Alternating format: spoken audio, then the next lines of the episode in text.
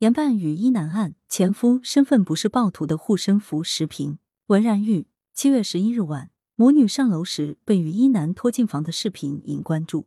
十二日，山东莱阳市警方回应称，视频中的成年男女刚刚离婚，两人离婚之后产生矛盾。目前，涉事男子已被警方拘留，被拖拽的大人和小孩无大碍。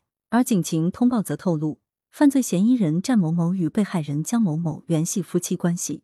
七月六日十八时许，张某某伺机强行将母女二人拽至室内，纠缠江某某与其复婚。七月六日二十二时许，张某某强行与江某某发生性关系。七月十一日，张某某被抓获归案。澎湃新闻：身着雨衣，惊悚诡异，强行拖拽母女二人进屋。这段流出的视频充斥野蛮暴力，叫人不寒而栗。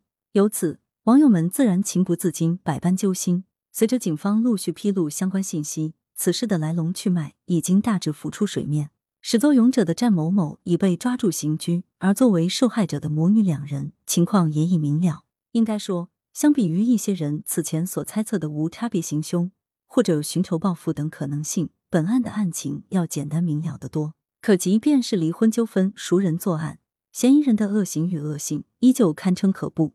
本案引发了巨大关注和舆论热议，起始于对案情事实本身的探讨。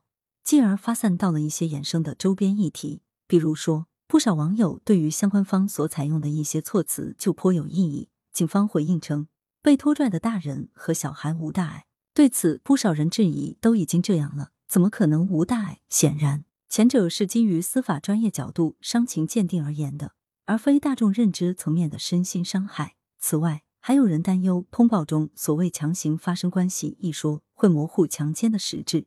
这实则也是会错意了。需要说明的是，警方后续接受采访时表示，男子被暂以非法侵入住宅罪和强奸罪立案调查。就此而言，绝没有试图避重就轻、淡化罪行的意思。当然，公众在此事上所表现出来的高度敏感乃至吹毛求疵、字斟句酌，其实也很可以理解，并且也是善意的。其所对应的，无疑是我们的社会语境下。家事往往被和稀泥，女性权益得不到完整救济的事实。见多了家庭暴力被当成情感纠纷，在婚内强奸鲜被提及、极少有判例的语境内，公众难免会举一反三、同类联想，进而产生一种神经反射式的应激反应，绝不放过一个坏人，绝不容忍大事化小，让犯案者脱罪或轻罚。这是大众朴素的正义观。警方通报案情，介绍前因后果，自然会涉及两人婚史。但本案的后续侦办、公诉与判决，完全可以化繁为简，也即跳出两人原是夫妻，后来离婚的渊源，将之作为一起一般性重大刑案办理。既已离婚，两人就再无关系。在此框架下，关于战某某非法侵入住宅和强奸的取证定罪，大可以抓住核心，单刀直入，直抵要害，用足用好法律工具，严厉惩戒。婚姻不是罪行的庇护所，前夫身份更不是暴徒的护身符。依法严查严办与一男一案，既是对女性权益的伸张，对女性安全的力挺，更是以案促治，守护公民权利、捍卫公共秩序的必然选择。羊城晚报时评投稿邮箱：wbspycwb 点 com。来源：羊城晚报羊城派。图片：网络视频截图。责编：张琪、孙子清。